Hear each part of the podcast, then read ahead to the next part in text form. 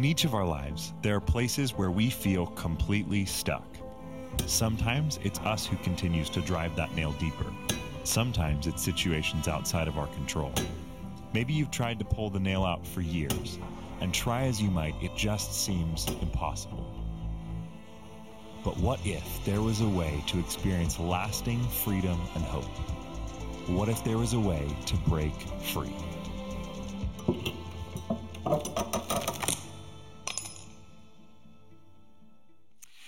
As I mentioned before, it's always great when we get to welcome back good friends, and uh, it's been a privilege to preach this series, Break Free. Last week, Pastor Brian grabbed a hold of the next installment, and today, uh, Lem is going to come, continue to build on the foundation as we go after these difficult, habitual, besetting sins. And next week, I get to tackle breaking the cycle of temptation. Yay. That sounds like a good piece of work. And so we're going to be doing that together. Uh, Pastor Lem Usita was a part of our staff for a number of years, and then he went to Southern California, did a few things. He started a school, a bunch of stuff like that, and then he came back and is now the executive director at the Firs. We're so glad to have Lem with us. And uh, he is Dr. Lem Usita, but around here, he's just Lem, and that's the way that we love to do it. So, would you put your hands together and let's welcome Lem? There he is, right there. Hey, buddy, welcome. Good morning. Oh, it's so good to see you. It's so good to be here this morning. Um, yeah, I was here a couple of years ago, and now I get to lead the Firs Bible and Missionary Conference. It's this little retreat center down near Lake Whatcom. And um, on Wednesday, February 1st, we're going to open registration for Fir Creek, which is our day camp. I want to tell you all about it. Shameless plug, right? So if you have a first through sixth grader, uh, we do we run a day camp for 10 weeks in the summer.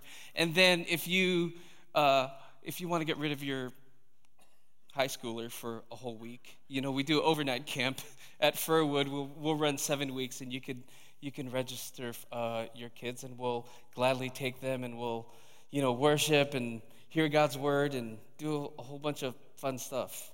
It's it's pretty awesome. So um, February 1st, look for us, register. It'd be, it'd be amazing. Um, I'm really excited uh, to get to preach this morning. It's, it's, it's, it's always fun, and it's an honor, and it's a privilege, and it's always kind of scary. And then um, as, as I started processing through our series on habitual sin, and as the excitement of the possibility of preaching like kind of died down, like the topic of the series hit me, you know, I'm gonna have to be vulnerable. And the reality of talking about habitual sin and knowing that I'll have to do it in front of people, uh, people that will listen to this talk and people that know me and know my sin. It's almost, it was almost enough to go back to Grant and say, ah, let me, I think I'll pass on this one. but, but I tell you, I stand up here this morning um, in the power and in the strength of the Holy Spirit and the righteousness available to me by the sacrifice of our Savior. Amen. Because in my own power, I can't do this, you know. So, will you bow your heads and close your eyes with me? I, I and I just want to say a little prayer before we get going. So, Father, thank you for this day. Thank you for the opportunity that we get to hear your word. And we humbly, prayerfully ask that you will be kind to us this morning. Lord, this morning, will you teach us something about you? Will you teach us something about ourselves? And, and Lord, help us see that we can only do this life with your help. We definitely need you. So we ask these things in your name, Jesus. Amen. So we continue in our series of habitual sin or besetting sin. And we were taught that we all have at least one, and maybe even one main one but everyone is included, and like Romans 3 says, all have sinned and come short of the glory of God. We do not have the power in ourselves to overcome sin. And last week we were taught that, that a feature of this habitual sin is that you might find yourself saying, Oops, I did it again. As we looked at the the example of Abraham and how he kept sinning. And Pastor Brian, I think, missed the opportunity to sing Britney at church. And, and, and I want to get asked to speak again, so I'm also going to skip out on the opportunity to sing Britney in church. Even though there's a temptation for me to want to sing Britney in church, I'm not going to fall for it. Again, Grant says we're going to talk about temptation next week. And the reason why I, I want to is because of one of my habitual sins. And one of my habitual sins is vanity. I'm, I am so vain. And I do think that song is about me. you know, you know, I, I even looked up the lyrics to make sure, to just to double check. And, and if, you, if you're too young to know that song, there's, there's a song from today uh, that's kind of the same thing. And the lyrics go, I can buy myself flowers, write my name in the sand. I can love me better than you can. Same thing, you know. Va- vanity. I'm so vain. And uh, back to my vanity. The thing about vanity is when you're vain, you don't like know it. You know what I'm saying? Yeah, do you guys all know someone like that? Me. but I want to tell you a story of how I, I learned about my vanity. And I was able to name it after this story. So in 1998, I was in a car accident, and I won't go into the full details of the story, but here's the quick version, okay? So basically, I was on my way home, I was in grad school, and I, I hit another car. I don't know how, I can't tell you how to this day. But what happened was my head went through the windshield of the car and I fractured my forehead. So it goes your forehead, your nasal cavity, and then there's this plate called the frontal sinus. And the doctor said that I obliterated my frontal sinus. So now I have a titanium alloy plate in there, and I do not set off alarms at the, at the airport. That's, that's what most people ask. So when you go through a major surgery like this, they, they tell you about all your injuries and how they're gonna fix it. And I remember the last conversation of going through all of my injuries. The doctor said, Now, here's the deal, Lem, your injuries are so bad that we're gonna have to take your forehead off in order to, to clean you up on the inside, okay? And then once we take your forehead off, we're gonna put a titanium alloy plate in there. And then he adds at the end, we're gonna have you, we're gonna have to put you so far under that you might not wake up from this. And as he's it ends well. Don't worry. I'm here. and, and as he said that, all I could think about was that I was gonna have a line on my head. That I was gonna have like this line where hair was missing. In light of not being able to wake up or like you, you know, you might die from this thing, all I could think about was this line, which I actually have. Like, I'll show you later. It's right here. And then, and then this week, I told my wife that I was going to tell this story to kind of make this point. And she goes, Yeah, your vanity is still intact. I also told one of my uh, coworkers this week, you know, uh, you know, this story and that I was going to share it. And, and she said, Isn't vanity like a personality trait and not a sin? And I was like, Nah. For me, for me, it's definitely a sin. It leads me down the path of pride. In fact, this vanity hides a lot of my insecurity. And I cover that up with my ego. And I can't tell you how many times I've probably hurt people because of my vanity and my pride. And I hurt people because I knew I was right and they were wrong. And I've hurt people because I've held on to this idea and I, and I chose my stubbornness and I chose to hurt their feelings and I chose my pride. It's one of my habitual cycles. Last week, Brian read out of Romans 7, verse 15, and I want to read through these verses again. And we look at Paul and his habitual sin. And this is what Paul says in Romans 7, 15 to 25. I do not understand what I do, for what I want to do, I do not do. But what I hate, I do. And if I do what I do not want to do, I agree that the law is good. As it is, it is no longer I myself who do it, but the sin living in me. For I know that good itself does not dwell in me, that is my sinful nature. For I have the desire to do what is good, but I cannot carry it out.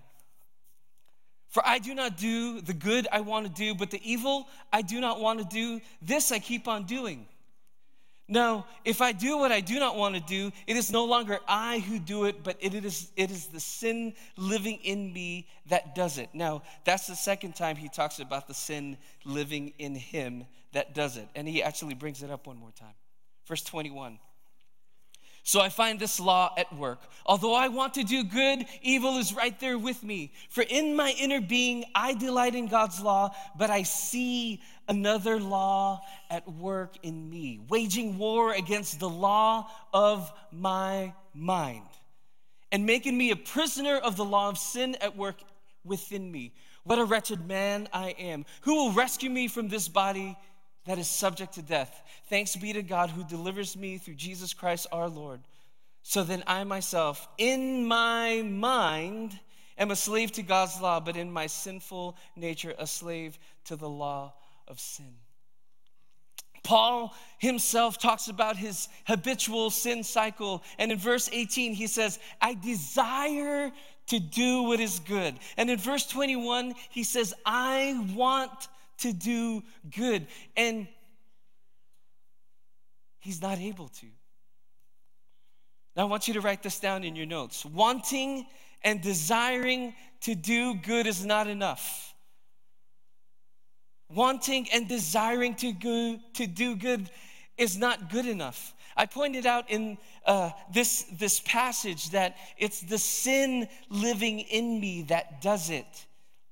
And he's saying that I, I want and desire to do good, but I can't because the sin living in me does it. You might find yourself in, in this sin pattern, in this habitual sin cycle, and you might find yourself delighting in God's law, like Paul says. And in so doing, you may want or desire to do what is good, but you'll find yourself in your habitual sin pattern where you just can't seem to get out of your habit. You guys know what I'm talking about? Paul himself experienced this, and he wrote books of the Bible. He was one of the first missionaries ever, and he struggled with this. He had a thorn in the flesh.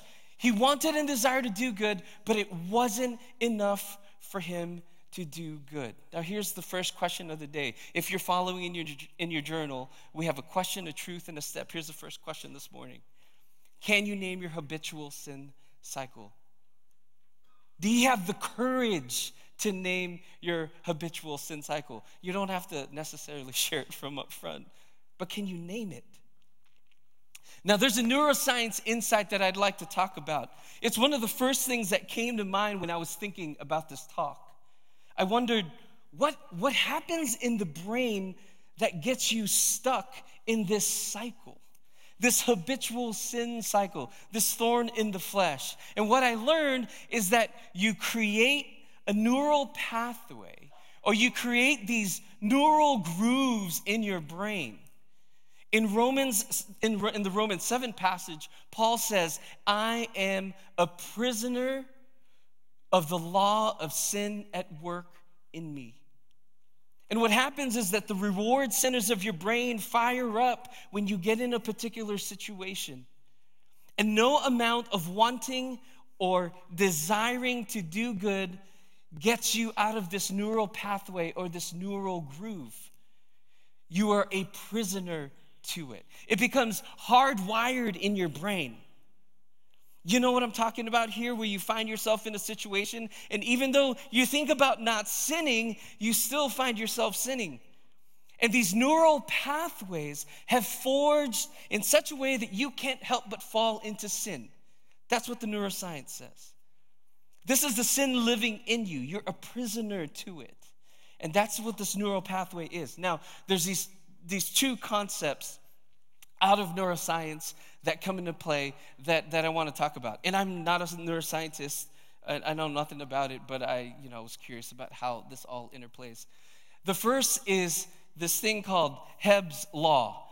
Cells that fire together, wire together. As these cells fire together in the beginning of your sin cycle, they wire together so that you find yourself stuck in this habitual sin cycle. So much so, again, that no amount of wanting or desiring to not sin is enough. The reward centers of your brain fire when you find yourself in this habitual sin cycle. And it's typically a thought that leads to an action. And then the reward centers of your brain are like, yes.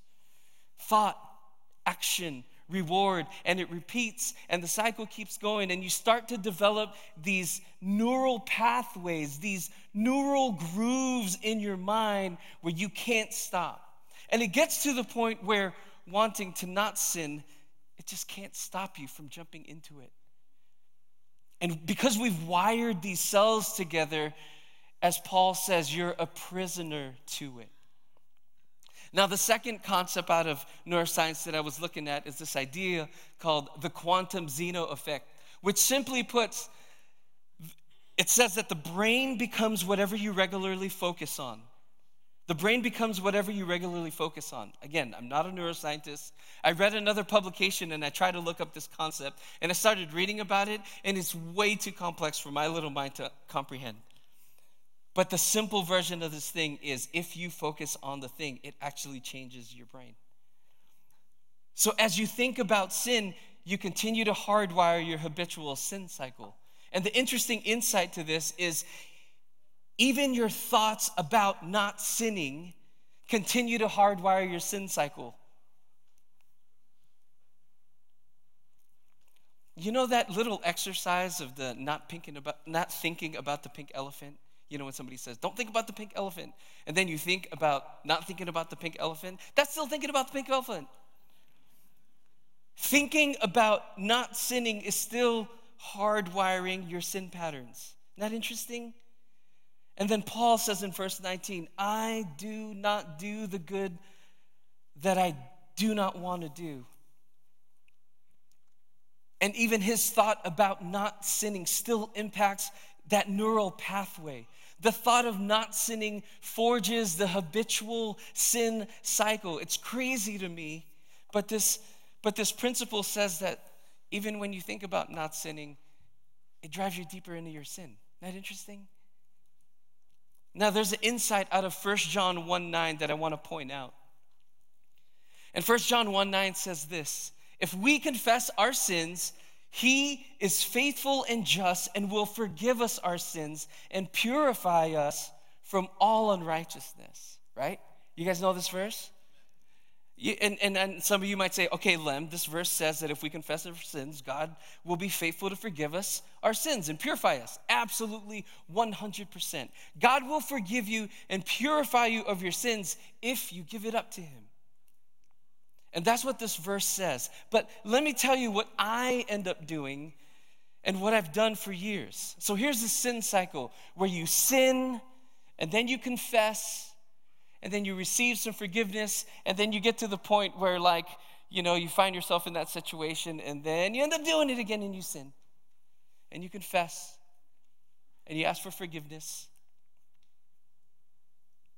And then you find yourself in another situation where you start, well, I start to say, well, next time I won't find myself in that situation. Ah, and then I sin, and then I ask for confession, and then I ask for forgiveness. Well, well, God, next time, and then you start telling God what you will do next time in order to not sin. Next time, I will be better. Next time, I will not be alone. Next time, and anytime you tell God that next time this is what you're going to do, what you do is you use your own power to not sin again. But like Paul said earlier, when we in our own power, we, we just can't help but fall back into that neural pathway of sin. Every time you say, next time I won't, you take the power of not sinning upon yourself. When you tell God that you're not gonna do a thing to not sin, you don't truly confess your sin to God. In your vanity, you tell God that you're going to do this thing next time, and that just keeps you in your sin cycle. My next question for your journal when you're in your habitual sin cycle, do you take that sin that you confess upon yourself? Ask yourself this question Do you tell God, next time I am not going to do this? Next time I am going to do this in my own power? we all know that we can't do anything in and of ourselves because we're just not that good. And 1 John 1 9 only works when you're able to give your sin to Jesus as you are. And in order to break out of this habitual sin power pattern, uh, this habitual sin cycle, in order to break out of it, we have to do what Hebrews 12 2 says. Now, Grant has read this passage a few times. This is where this, the phrase besetting sin comes from in verse 1, right? The sin that so easily entangles us. Now, verse 2 shows us how you can get out of this habitual sin pattern. And this is our truth for today. So if you're writing down in your journal the truth, this is what it is. You get out of your habitual sin pattern when you are fixing your eyes on Jesus, the pioneer and perfecter of our faith. You get out of your habitual sin cycle when you're fixing your eyes on Jesus. The only way to break free of this neural pathway or, or this habitual sin pattern is to create a completely new pattern, a different pattern, interestingly, with the same principles as the one that created that sin pattern. Now, there's this concept in neuroscience called neuroplasticity. And, and when I wrote about it a couple of years ago, it was a relatively new concept. For hundreds of years, we were taught that, that the brain is hardwired. Like you can learn like a bunch of things as a kid, but when you get older, like your brain gets hardwired, you can't change any of that. And neuroplasticity says that you can teach an old dog new tricks. Sometimes we just use that excuse. You know what I'm saying? But you can change your brain. You can change the neural pathways, these neural sin patterns in your brain. It's possible to create a new mind. It's possible to renew your mind. You cannot desire or want away your neural sin pattern, but you can dominate it by creating a newer and renewed mind. This Jesus neural pathway. Dr. Caroline Leaf, who is a neuroscience scientist, said that it takes six to three days to form a new habit. There's a way to harness your thinking power and, the, and, and to direct the neuroplasticity of your brain. It allows you to manage the mind in action and become the interior designer of your mind and brain. Hebb's law says that cells that fire together wire together. And the quantum Zeno effect, again, simply put, is that the brain becomes whatever you regularly focus on. So even though neuroplasticity is this new concept in neuroscience, the Bible's been talking about it for thousands of years. Why do you think there's so many verses in the scripture that talk about how we need to pay attention to the things that we're focusing on? To pay attention to the things that we think about to meditate on, to renew your mind, to think on these things. Let's look at some of these passages that talk about how we can create these new neural pathways. The first verse that I want to point out is Romans 12, 2. It says, Do not conform to the pattern of this world, but be transformed by the renewing of your mind. Then you will be able to test and approve what God's will is, his good, pleasing, and perfect will. In Romans 12, 2, God says that neuroplasticity is possible. You can change those sin patterns, those thinking patterns.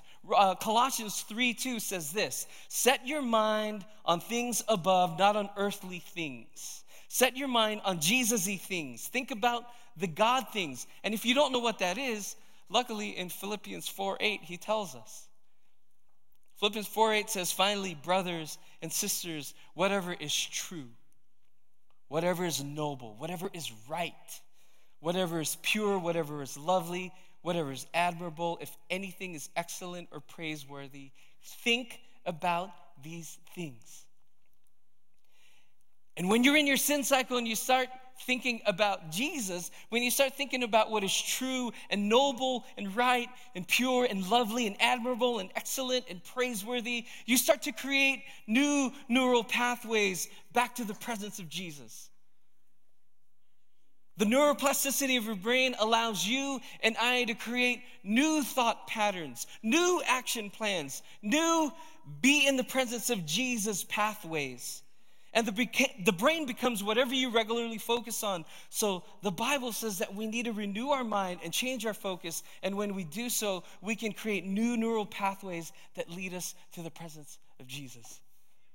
Now, I want you to write this down in your notes. We can create new neural pathways that lead us to the presence of Jesus. We just read a bunch of verses that said that. Because I don't know about you, but when you're in the presence of Jesus, when He's right there with you on your screen, when you're driving your car and He's by your side, and Lord, help me when, when I drive, gosh. It's much easier to be kind and not yell back when I get cut off when I know that Jesus is sitting right next to me. And sometimes it's my wife, you know, Jesus through my wife saying, Yo, it's much easier to turn off that browser or walk out of a situation or leave a relationship when you're in the presence of Jesus. Think about your sin situation. Well, I just told you that if you thought about it, that sin, you know, like thinking about it keeps you in it. But think about your sin situation with the presence of Jesus. The answer to the sin pattern or habitual sin cycle is not more thinking about the sin pattern. It's not more thinking about not sinning, but creating a new pattern of thinking about Jesus and being aware of his presence. Even a quick prayer or a thought that he is faithful to and just to forgive us is better than thinking, next time, I'm just gonna not sin. I want to end our time with a prayer that finds its roots in a contemplative practice called centering prayer. It's not an extemporaneous prayer where you come up with words off the top of your head to pray. It's typically a verse or a phrase that brings you and ushers you into the presence of God. The idea is that you repeat this phrase and prayer so much that you start to create new patterns. Remember, you could do that in your brain. So instead of trying to fix the sin pattern, you just dominate it with this new pattern of practicing the presence of Jesus. Now, here's a simple definition of centering prayer. The simple practice, it's the simple practice of holding on to an idea and sitting in the presence of Jesus. Centering prayer is the practice of holding onto a word and sitting in the presence of Jesus. I read a story of a nun that, that tried to practice the presence of centering prayer. And, and in her first 20 minutes, after her first 20 minutes, she lamented to the priest, Father, I'm such a failure at this prayer. In 20 minutes, I've had 10,000 thoughts. To which the priest responded, How lovely, 10,000 opportunities to return back to God. Now, here's some insights that I found on centering prayer. Again, it's the quiet repetition of a single word or phrase that can help us descend with the mind into the heart. It's not magic.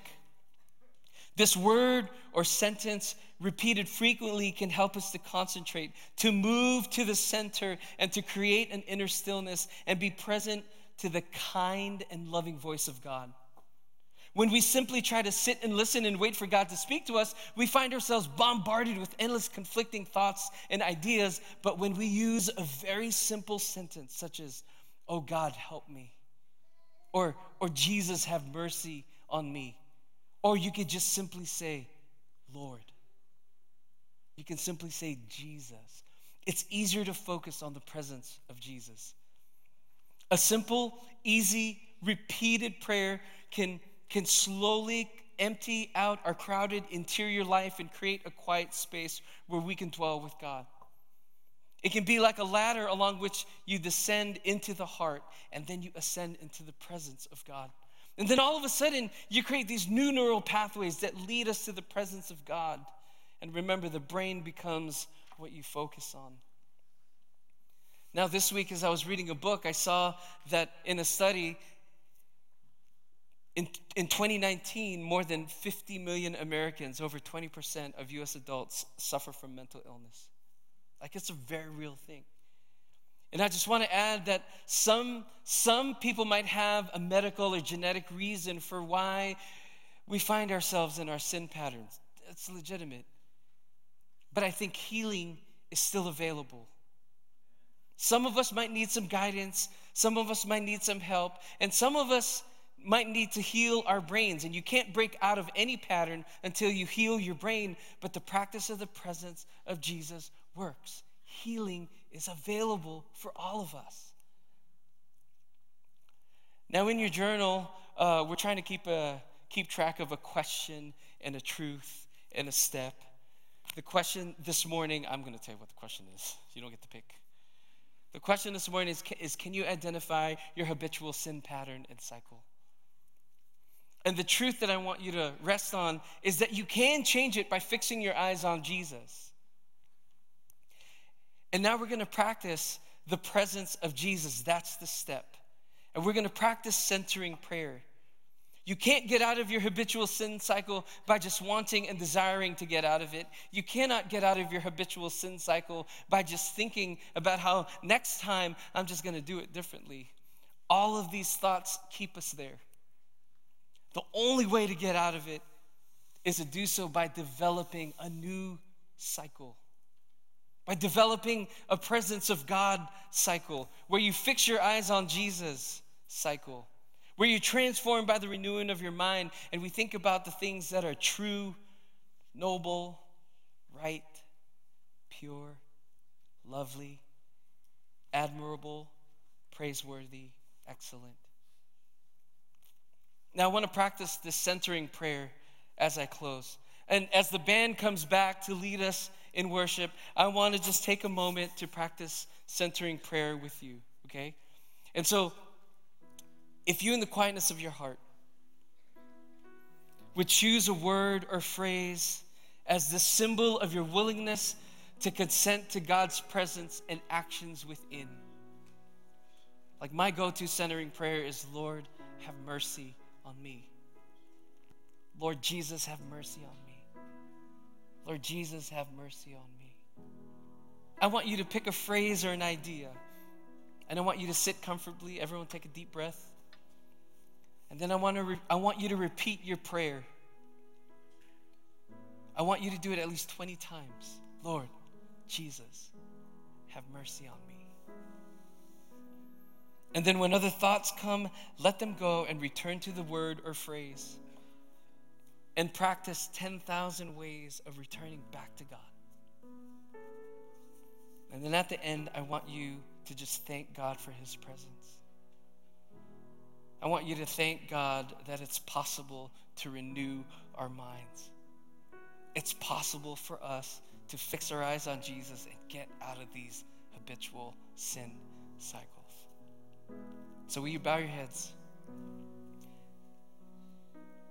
and just spend your time in centering prayer? Practice